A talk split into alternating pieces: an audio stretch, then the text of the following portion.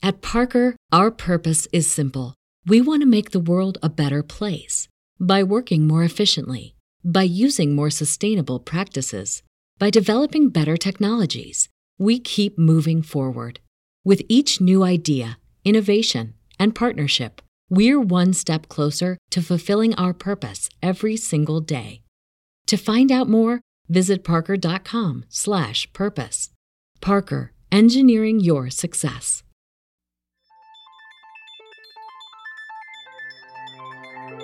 This is Mike Williams. You're listening to Roster Watch.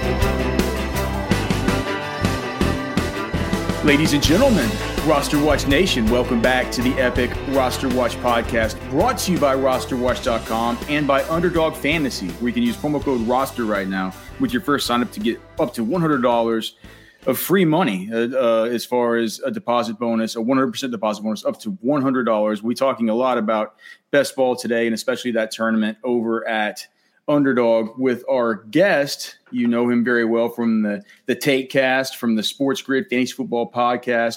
He's been on this podcast numerous times before. He's been on the SiriusXM radio show with us. He is Davis Mattek. You know him well from the Twitter. You know him well from the Twitterverse, where he's always getting into trouble. At Davis Mattek, M A T T E K. Davis, what the hell's going on, brother? Hey man, you know we are we are uh, just trying to stay safe and sane out here. You know, we got we got a, a, a bear market in in the world. We got best ball summer. It's, it's you know 100 degrees outside every day here, so I'm losing my mind outside. You know, we're we're just doing our best out here. Dude, it's tough here too, man. We got this. I we nobody likes weather talk, man, but we we have this high pressure system sitting over Texas right now, where it's like even if it wanted to rain, like like rain couldn't come in, and it's like 106, 107 degrees every single day, dude. Just absolutely brutal. We'll get through it though, man. We'll get through it. And like you said, hot, hot, steamy best ball summer we have going on. Before I want to get to that though, like I always love to have you on too, because I got to get your your thoughts on on on crypto. You're always on top of the world, whatever crypto is going big right now. Things are bad. Last last time I looked, Bitcoin what is it today? Is it like is it at 21k, something 21.5, something like that? I, I I've even looked at my Ethereum. Um, what are your general thoughts about what are your general thoughts about the the crypto market right now? And my question to you would be, um, if if somebody were to ask you right now if they were going to, you know, if they were going to take some money and invest it into their no, no, no investment advice given. No, by, no, by no Davis financial advice, or by or, or or by roster watch at all. But just as far as the, how how you think about things going forward, like. Are, are you, would you want to put money into Bitcoin or put it into Ethereum right now? Because my here, I'll just tell you my take. I know that there's lots of these random coins out there that are just such shitty, scammy coins, right? Right. But it does feel like there are some projects out there that are built on the built on a Ethereum that I do think are really cool. Like we talked before about the basic attention stuff with like with the bat, with the right. Brave browser, stuff like that. There are projects like that where I can see legitimate use cases for Ethereum, where it's like if, if someone were to go bust with that, or if that ecosystem were to exist, none of these other cool attached things would exist. And so it may, it makes me think that Ethereum could be a smart buy at these depressed prices. Um, but I'd be interested to hear what you what you think. Like if you, like I know you're, you're such a big Bitcoin fan. Um, clearly, I, I, know very little about crypto, so I was just kind of interested to hear your your take on it. It's sort of as I'm sort of like an outside observer that just kind of dabbles. Yeah, I mean, I, I can just give my my skin in the game answer, which I think is is uh, good. When you ask someone a question about their money, I think there's definitely a difference between what they say people should do and what they are doing. Uh, so so what what I do is what I've been doing for for years and years, which is I buy uh, a small amount of Bitcoin every single week. I have uh, my my automated buys go through on Sunday afternoon, and uh, I, I never sell. I just leave it. I, I sit it there. I move it over to a, a, a cold wallet, and it sits there and it sits there and it sits there and it's going to keep sitting there for a long time. Uh, in terms of like timing the bottom, I mean, until the until the Fed does whatever they're going to do with the interest rates, like the, the markets are just going to keep being bloody in general. And I, I certainly do not envy the um, I do not envy the position of the Federal Reserve right now, trying to both combat inflation and a recession at the same time. Seems really difficult to me. Uh, and and I, I think in the end, Bitcoin will win. That's kind of what I've always thought. Now, Ethereum, uh, I you know the interesting thing about Ethereum is that there's a lot of cool stuff you can build on it, a lot of applications. Um, I, I, think we're definitely coming to the tail end of uh, building season. Uh, you know, it's just a lot less interesting to build on a project that's trading at nine hundred dollars, and people are are not wanting to buy it, and people are not wanting to transact inside that ecosystem. But if and when we get another bull crypto market two years from now, 18 months from now, whenever, I think there will be a lot of interesting stuff built on on Ethereum again. I don't I don't hate Ethereum the way that a lot of people who really love Bitcoin do, but I I definitely am of the opinion like you know there is no second best. There is no replacement for what bitcoin is in my opinion. So all right. So you love bitcoin. You're always a bitcoin maximalist. You're just gonna you're just gonna come on here and talk your bag. I completely get it. But but like but just from from the perspective of somebody who um from anybody that might want to get in or anybody who says like well jesus i've seen these crashes before and they happen and then there's always eventually a bull run and why didn't i why didn't i get in on this part of the cycle last time you know? Um right. like if you're going to be buying and you want to buy on Coinbase, is it do you like is somebody that just knows this stuff? Like is Coinbase in these places or like or like an, in Uphold Wallet or any of these kind of like are these online marketplaces are, are these places safe and secure as far as storing your crypto? No, no. No, I would not. I would not. I would not leave my crypto on any exchange. I mean, even, like we've seen the. I mean, we've seen exchanges get liquidated during this time frame. Like BlockFi is like out of money. Celsius is not letting you withdraw. It is. It is definitely not safe. Now, Coinbase, I Coinbase and Kraken um, and Gemini probably are about as safe as it gets. Like I would be super surprised if Coinbase ever had to like stop uh, limiting withdrawals, right? But it's in the realm of possibility, right? Like a, a vault, like maybe it's 0.05% or whatever, but it, it's definitely possible. And I mean, we've already seen these places are they're let, you know, Coinbase is laying off a bunch of employees. They, they are, they overextended themselves when the money was good and they are, are getting, you know, kind of margin wiped. So, it's it's it's definitely not 100% safe. Yeah, and, but and so what you have to do is then you have to you have to just do all this stuff where you memorize the keys and you send it to a new wallet and just all this all this stuff like that. I mean, I don't know. It's just it's like like how how hard is all that for somebody that's just that's just starting? It's it's not very hard. It's not very hard. You it, it's it's not any it's not any more difficult than you know having a password manager or ever. You just got to make sure you have it everything like you know all written down and uh, and tracked somewhere. But uh, it's not it's not as it is harder than having like a Chase bank account, but not nearly as hard as you know kind of people kind of make it make it seem. It's it's not that daunting. Okay, so I, I, have a, I, have a, couple more just overriding questions for Davis here. We know that Davis is, is such a deep thinker. Then I'm going to get into the then I'm going to get into just the pure fantasy football stuff. Uh, wanted to ask you because I know with Sports Grid, I know with with a, a, lot of people. I mean, us at Roster Watch certainly with the props and a bunch of the stuff on the Fantasy Sports Channel that's been kind of focusing a little bit more on the sports betting content. You know, kind of as a as a new vertical that people are looking at within their companies. That you know because you know in fantasy we have these tools that we use which can, can, be really they can be really helpful and good you know for for um you would think for sports betting but when i just look at sports betting i just wonder can, can do you think the sports betting advice can ever be as actionable and, and as as good as as the as the fantasy advice that that fantasy companies give and my, and my reason for asking is this it's like i feel like giving the sports betting advice is almost like giving it weekly is almost like giving like sit start advice, like do I start this guy? do I start this guy? Which to me is a lot always a lot harder to answer than just to help people with the you know help help you draft the best team help you use the cheat sheet make sure you got the best team make sure you're in the good position to choose have good choices within right that that framework to make sure you're managing your team correctly make sure you're picking up the right guys on the waiver wire and stuff like that. I, I feel like with the sports betting content it's like every single time you're having to answer the hardest question in fantasy which is just the sit start which is such a week to week variable thing. I would I'd like I'd, just, I'd like to hear your take on it and, and whether you think that the advice for sports betting can ever be as actionable and, and as good using these various tools as, as, as it is for fantasy. You know, it, it's kind of, um, it's definitely a different style of advice. Cause like, so there, the one style is the super intense, you give the line out in a Discord or a Slack channel or whatever, you at everyone and you say, we all got to go bet this right now at the exact same time yeah. because we're going to move the line or your account is going to get limited, right? And and there are companies and groups of people that are having success with that.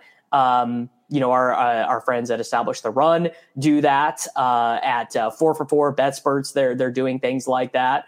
Um, then there's you know kind of the data golf model where they just have their numbers. You know, they say Matthew Fitzpatrick is 27 to 1 to win this golf tournament. That's the good number. So if he's 28 to 1, you bet it. If he's 25 to 1, you don't bet it. I think that's probably the model. I, that's the model I use the most in terms of like content that I'm taking, where you tell me what the number is. Don't give me the the how or the why. You just say this is the number, and I have to trust that your math is good or that it's not good, and I have the the ability, you know, myself to do uh, what I want with that information. And then the third type is sports infotainment, which is kind of what I do as a professional, which is you tune into my show and I'm like, yeah, you know, I kind of lean like this mm-hmm. is a good mm-hmm. number. Like I kind of feel that this is good, or you know, this series price feels off to me because of X, Y, and Z, or uh, George Pickens is a good offensive rookie of the year selection because it's not pricing in X, Y, or Z or whatever, which is uh, which is actually what I think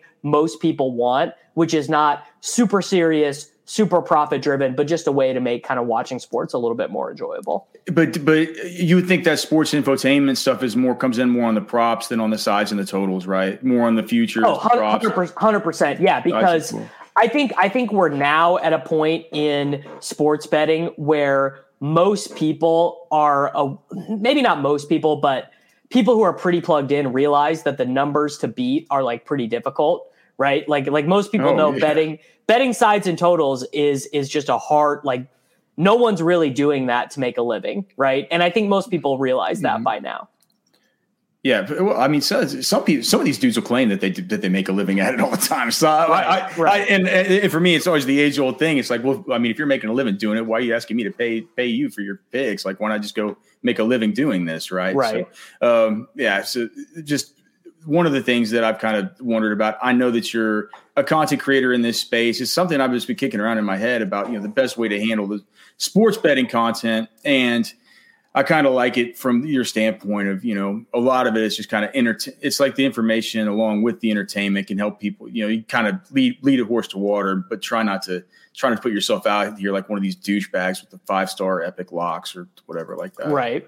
Um, okay. So let's talk fantasy. I've been doing some, uh, I've been doing some redraft simulations using the early uh, ADPs from ESPN and Yahoo, CBS Sports, RT Sports, Fantasy Football Calculator, Sleeper, some like not underdog, right? Right. And dude, and the ADPs are just so much, it's so much different. People are drafting so much differently. Have you noticed this at all? Have you started doing any early kind of redraft sims? And if so, my main question is, are you going to be taking any of the stuff from the underdog drafts and taking that with you into redraft season? because it's like for me the I mean just for for an example of, of something that, that sticks out.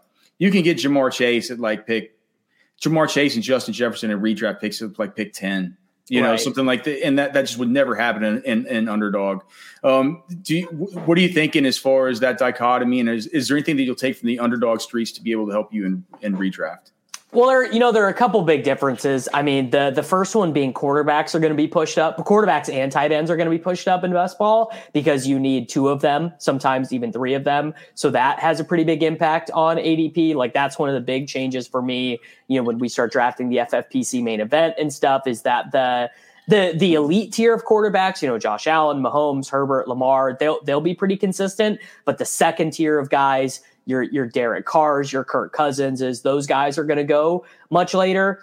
Uh, in terms of like you know the ESPN leagues and the Yahoo leagues, mm-hmm. it's like that. That's just a different game than the game that I play. You know what I mean? Because yeah. I I don't even I I really only have one self contained home league that's done with players who are like you know, they're just dudes. They're just my buddies from high school and college or whatever. Now, I, of course, I, I recognize that a lot of people that listen to this show, that listen to my show, they are playing in those types of leagues. And I, I do my best, you know, to like uh, uh Matthew Berry always does a great way of, of explaining this, which, like, you know, people complain about uh, the ESPN fantasy focus show or whatever. And he's like, guys, you know, I'm, I'm not, Uh, the, the show is not really made for super serious grinding $5,000, $10,000 worth of leagues guy. It's, it's made for the guy who wants a, a 30 minute catch up on what's going on in fantasy football so he doesn't suck in his fantasy league. And I, I think that's really important to make content for that guy. So I just think, I just think you need to address both of those things. You know, when you're talking about waiver wire stuff, like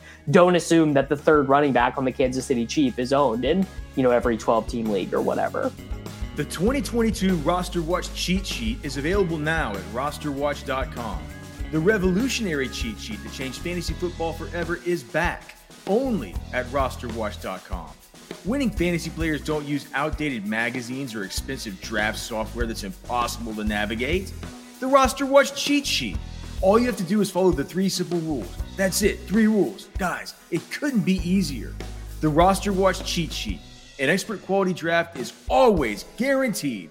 The Roster Watch cheat sheet. It's only at rosterwatch.com. At Parker, our purpose is simple. We want to make the world a better place by working more efficiently, by using more sustainable practices, by developing better technologies. We keep moving forward. With each new idea, innovation, and partnership, we're one step closer to fulfilling our purpose every single day. To find out more, visit parker.com/purpose. Parker, engineering your success. Yeah, but and then I would I would just also say, you know, with the whole thing, it's like you know, people say things, people say stuff like, I don't know, we just get to this time of year where people are just dying for takes and people say like, well, late round quarterback's dead. And to me, like as I'm doing these simulations, it's like, yeah, well, yeah, on, on underdog late round quarterbacks, Ted, because like you said, everybody needs two or three of them. But dude, like guys like Derek Carr, I mean, they're they're these players who are falling to the 13th round of these drafts that like the super sharp underdog guys would never ever let happen. Dude, you know, Derek Carr always falls. Kirk Cousins always falls, like you know, to the very end of these drafts. So it's um it's just a couple of things that I've just I've really noticed. Also, just as far as the running, as far as the running backs. People are just in redraft. People are back to just gobbling up running backs. There's there's none of this stuff with the early wide receivers. It just didn't. Have, it's just it's it's really interesting to have to go back from one to the other when you're making the cheat sheet with these and and you know figure out the way that these drafts are going to fall and where where you can find value. Do you do you do you find value right now in, in Josh Jacobs with all the hate that he's been getting?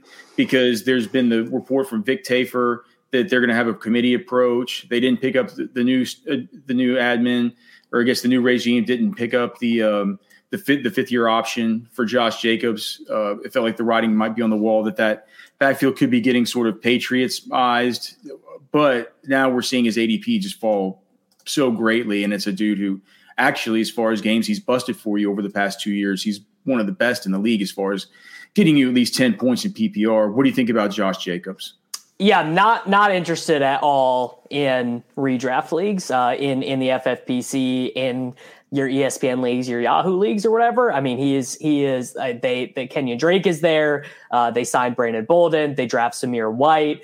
Uh, they're also probably, I would imagine, with the addition of Davante Adams, going to be less interested in throwing to the running backs for, for even for an offense that does has not thrown to the running backs all that often. They have they have arguably three guys who are all going to demand. I, I would assume Renfrow, Waller, and Adams are going to combine for 65%, maybe even greater than that, mm, of the yeah. team's total targets. So you got a small pie.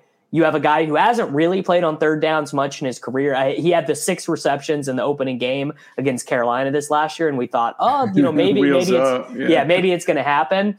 Uh, so that type of guy is really not very valuable, you know, in in seasonal managed leagues. But actually, that guy is valuable in best ball leagues because of how he fits with roster construction. Where, I mean, you to get to to to advance, I mean, you might just need a guy who's going to grind out 13 and a half, 14 points a week. And I, I feel pretty confident Jacobs should be in that range. I, I think he has no league winning upside unless he runs into 20 touchdowns somehow, which I, I guess he could do. If the Raiders are just really good, I mean, like if the Raiders are super wheels up, you know, top five scoring team in the NFL with the addition of Adams, maybe. But I just, I don't feel uh, I, I, I, feel like that's a very slim part of the of the the range of outcomes. Josh Jacobs, if you just look at it, he's busted for you in, in at least in PPR, he's busted for you only twelve point nine percent. So gotten you less than ten points only twelve point nine percent of the time. Yeah, compare to like guys like Aaron Jones, even Mixon, all these guys. These guys are all twenty percent guys. I mean, Najee Harris and Derrick Henry would would bust like 25% of the time. So it's I mean Josh Jacobs has actually been pretty st- he doesn't have those big monster games, but he he rarely busts for you. So I do like that as far as, you know, because he is one of these guys that's going in that sort of running back dead zone. Like is it is he one of the guys you like most in that dead zone? Is there a, is there a dead zone running back that you actually like right now? One of those kind of rounds say 3 through 7 types of types of runners as far as underdog ADP? I mean, I definitely do like Travis Etienne. Um, so right now, Travis Etienne is going as the running back 17, just ahead of Cam Akers, Breece Hall, and David Montgomery. Uh, I mean, he he to me has. They, it's it's again it's pretty thin, but if the Jaguars do the combination of improve and use Etienne strictly as like not strictly, but but just as a, a like I think he could get 80 targets this season. Oh, um, dude, yes and and Breece Hall. I mean, Breece Hall. I mean, do do you remember what a good what a good receiver he, was? He was so good. Like, yeah. yeah. Yeah, he was so good, and he was so good with this quarterback. Um, and we've seen, you know, obviously in this Doug Pederson offense, we've seen massive running back seasons. And uh, James Robinson still has not returned to minicamp, still not running. So that's that's pretty positive for him. And then I I, I can't believe I, I've landed here, but it's got to be Breece Hall and David Montgomery. Breece Hall, if the Jets are good, which I, I think there is a chance of that happening, and then Montgomery just has like no competition for touches at all. And the, the Bears are probably going to be bad. But if they're bad and he gets 22 touches a game, I, I mean, like I would, I, I would probably, I, I would probably take David Montgomery ahead of Ezekiel Elliott, who is going like 20 picks ahead of him. I just, yeah, man. David Montgomery, if you just look at his, I, I know I, I just, I just love the same tool pulled up because I wanted to look at the Jonathan Taylor bust stuff. But if you look at the scoring, or I'm not, not the Jonathan Taylor, who the, the bust stuff with, um, who who was who was I mentioning with the low bust rate earlier? It was Josh Josh Jacobs. Yeah. But whenever whenever on this same tool, if you just look at the amount of monster games, David Montgomery has had basically the same number of the same percentage of monster games over the course of the last two years as, as Jonathan Taylor. Both of them get you over 20 points in standard or over 25 points in PPR 25% of the time. It's like he's pretty, like David Montgomery has a good scoring profile, and there's nothing that's really changed this year as far as any comp- competition, unless you count in a step up from Khalil Herbert, which I guess is something that you know we we we probably should maybe think about. Has the dead zone, has the whole thing, you know, people were completely avoiding these guys before this year. It doesn't seem like people are avoiding them as, as much as the whole dead zone narrative jumped the shark finally, you think? Is is that kind of where we are with it? No, I mean it's it's still pretty real. The I think the difference is that the market uh, four years ago still would have been drafting Ezekiel Elliott in the second round, still would have been drafting David Montgomery in the second, third round, would have been drafting Josh Jacobs pretty high. And the market has has kind of switched on that front where we're drafting guys like Courtland Sutton, Jerry Jeudy, Allen Robinson, DK Metcalf, Gabriel Davis, uh, just a lot higher. You know, Gabriel Davis, had he had the season he had last year, five years ago, he still would not have been, you know, a top 60 pick in redraft leagues, but I mean, he definitely deserves it. So it's just, I, I think, like a lot of things in the world, you know, the markets just get better over time as they get more information. And the information out there for fantasy football is so good right now. Gabriel Davis, speaking of information coming out, the news I was reading on Rotoworld this morning, the reports coming out that he's looking like the best running mate that Stefon Diggs has, has had yet in Buffalo. It's looking like things are really looking up for him. Uh, he's a guy who's sort of a mover right now up, but it feels like Treylon Burks has been a mover down. The report coming out today, it looks like he's behind Nick Nick Westbrook-Ikhine. Um, what what do you think? Are you buying the? Are, are you are you buying the, all the Treylon Burks hate? Uh, uh, what do you what do you think? I mean, is I mean, is is he a one for one replacement for AJ AJ Brown? How do you see this thing playing out with with with, with Treylon in Tennessee? He's he's definitely kind of a divisive figure. Um, I mean, I definitely don't, uh, definitely don't buy the hate. I, I really liked Burks coming out of Arkansas. I think he's a really good player. I was definitely surprised. I, I would have paid AJ Brown that money if I was the decision maker for the Tennessee Titans. Like no, no doubt about that for me. I think AJ Brown is, is phenomenal, like a, a guy you can build around, but I think the Titans are just going to have to be more pass heavy than they've been in years past. Uh, their their offensive line is not very good. Their defense is bad. Their division should be more competitive this year with the Jaguars improving, the Colts getting a better quarterback, and even even the Texans are not.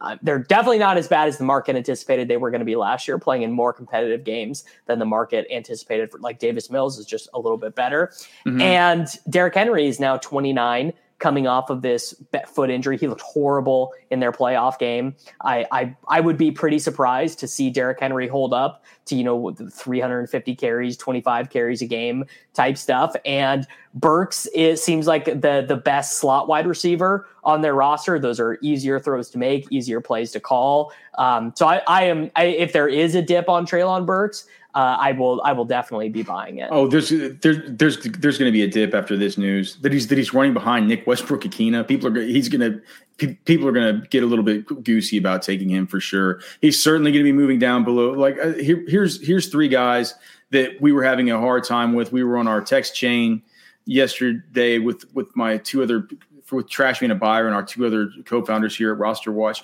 and talking about these guys, and we all three had different answers about where to rank these players who are a little bit going a little bit before Treylon Burks uh, and a little bit before Drake London and some of the other rookies.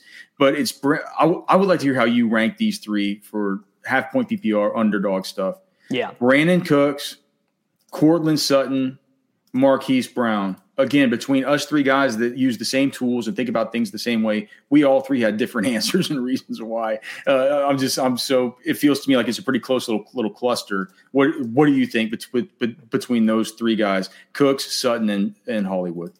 Um, I mean, I, am gonna go. I'm gonna go. The I see that gonna, OU. I see the OU bonds. I'm just gonna go the boring answer. I, I, have them. I have them. You know the way ADP goes. I would have. Well, actually, uh, Sutton might go ahead of Hollywood, but I have. I have Hollywood Sutton, and then uh, Brandin Cooks. So so one Kyler before he gets hurt every year, and like about week eight, week nine is the first time he's going to get hurt.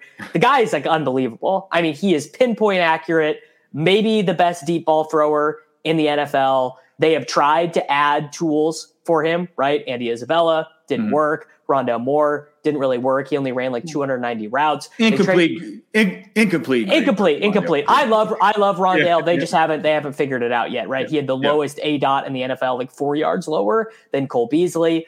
Hopkins absolutely tore it up for the first, I, I think, 11 games of his Cardinals career. Then he got hurt and uh, looked bad last year before he, I think he ended up missing what, like nine games with that hamstring injury. They add AJ Green, who like I mean, you know, whatever they add Zach Ertz again, like whatever. He's, mm-hmm. he's it's Zach Ertz and AJ Green. What do you want them to do? But Kyler to me is like incredible, and I we've seen glimpses of it. It's it's it's been stops and starts. I don't think Cliff is a very good coach. That definitely plays into all of this. I mean, they just run a, a very close to the line of scrimmage offense. But Hollywood on a per target basis, he just never got targeted that much. The, I mean, the Ravens never threw more than 400 times in a season uh, when he was on the field, right? So like mm-hmm. that's a that's a big problem in terms of volume. But I I think I if if you're looking at guys here, Brown, Sutton, Cooks, who can realistically go in the second round next year? I mean, it's totally Hollywood, right? Because Hopkins is suspended, incomplete grade on Rondale. AJ Green, Andy Isabella, Antoine Wesley, Zach Ertz, Trey McBride, like just a lot of guys who are not going to command a high target share, uh, even if things go well for them. You, so that's how you, I see it. Do you think Marquise Brown's a better player than than um, Rashod Bateman? I know that they're different kinds of players. So I think I think that Bateman is the better. You can ask him to do anything, and he can do it. He could be a slot wide receiver. He could be a boundary wide receiver. He could be the flanker. He could run nine routes. He can beat press coverage. He can he can catch contested passes. But so this this is a weird way to explain this. But the one thing Hollywood can do, which is create separation down the field against any player, he might be the best at that of anyone who's like, let's say 25 or younger. You know, he might be better at, he might be better than Ja'Marr Chase at getting away from a safety right. 30 yards down the field. I mean, he's so good at that. So I think Bateman is like the better all around, ask him to do anything and he can plug the hole. But the one thing that Hollywood can do is like the most non replaceable skill set amongst wide receivers. I, I, like that. That's a that's a good nuanced answer. He is, of course, Davis Mattek. You can find him on Twitter at Davis Mattek. You can hear the Taek Cast. That's spelled T A E K Cast. And then also the Sports Grid Fantasy Football Podcast, where you can hear all of his content over there. But just make sure to follow him on Twitter. He'll make sure and tweet out everything everything he's doing, even some shit you probably don't even want to hear from him about. Sure. You're definitely gonna gonna get it. All right, Davis. Two more questions before I get you out of here, brother. These are the toughest ones. Um, the single player you are positive is going too late in early best ball and redraft leagues. So this is a player who you're absolutely sure is going to be a steal. Rhamondre Stevenson for the Patriots. You're start, you're sure. You're sure. Start 100%. Starting starting starting to sound like James White is going to start the season on the pup list. So the options for passing down back in New England are Pierre Strong, who is a fourth round rookie pick, Rhamondre Stevenson, uh, Kevin Harris, who is a sixth round pick, or for uh, uh, Damien Harris has never I, I, can't remember the exact stat. It's either that he's never had more than three targets in a game, or he's only had three or more targets in a game once. I can't. I'd have to go look it up too. But basically, they're it's not something throwing, like that. They're they're not throwing the, the ball to Damien Harris. Yeah, yeah, they're they're not doing it. And Rhamondre did play in that role last year. I guess they could also have J.J. Taylor do it. But basically, I think Rhamondre is the best runner on the roster anyway. And he seems to have the best skill set of playing on third downs of the guys that they have available until James White gets back. And the Patriots offense should be decent because they have a lot of decent players, not great players. And Belichick's a good coach, and Mac Jones is like fine at executing the offense. And Rhamondre seems to be the best of those guys. Like I, I just it just feels like it's all lining up for him to get like 195 carries, uh, 850 rushing yards. But like if he if he wins the goal line work over Damien Harris, I mean he could just like we we know when a Patriots backfield really wins their role. Who I mean, go like go down the line, right? I mean, eh, you could you could name twenty guys: Rex Burkhead, Shane Vereen, Corey Dillon, uh, Stevan Ridley. Like it literally doesn't Jarvis, matter. Green Ellis, all like everything, and it doesn't even matter what the role it is. But when the guy wins his part of the backfield and doesn't split it with anyone, they just crush. And I think Rhamondre, I think Rhamondre can do it. And I know he went to Oklahoma, so might be a little bit of a biased answer there. But he's the guy who I'm just like, this guy's going at running back 39, and like he could he could just be such a smash. Okay, so I guarantee you this won't be an, an Oklahoma player. You, you you answer for, for for this one. The final the final uh, question for Davis Mattek here at Davis Mattek on Twitter.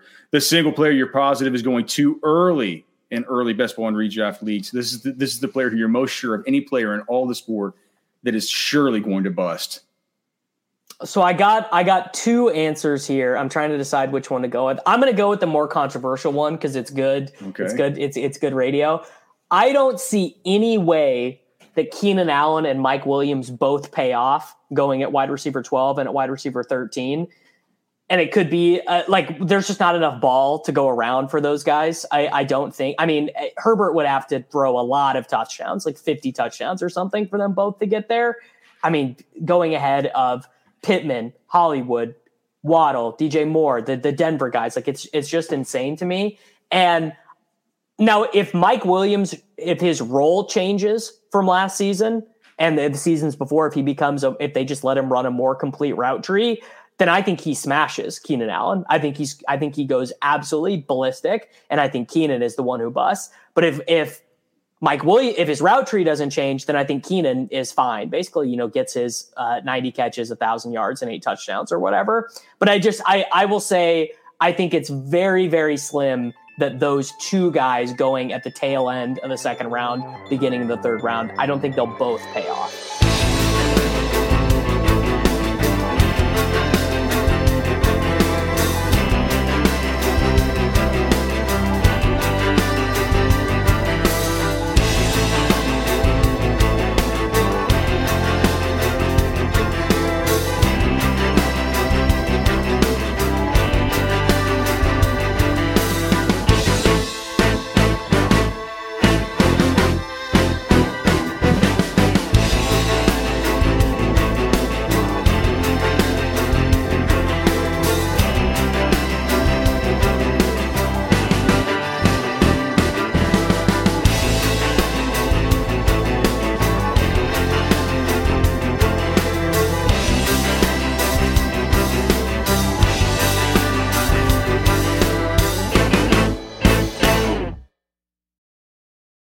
Parker, our purpose is simple.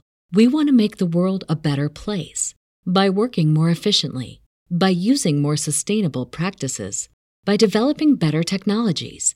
We keep moving forward. With each new idea, innovation, and partnership, we're one step closer to fulfilling our purpose every single day. To find out more, visit parker.com/purpose. Parker, engineering your success.